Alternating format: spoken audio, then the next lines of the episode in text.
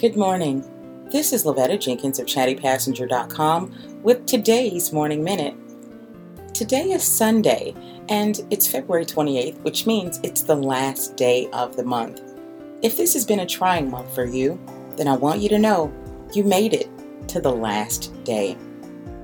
All of us have faced quite a few things over the last year that I can say have changed or developed more of who we are. In thinking over it, I want you to think about how it's over and it's done. When something's done, you don't have to think about it anymore. You don't have to worry about it anymore.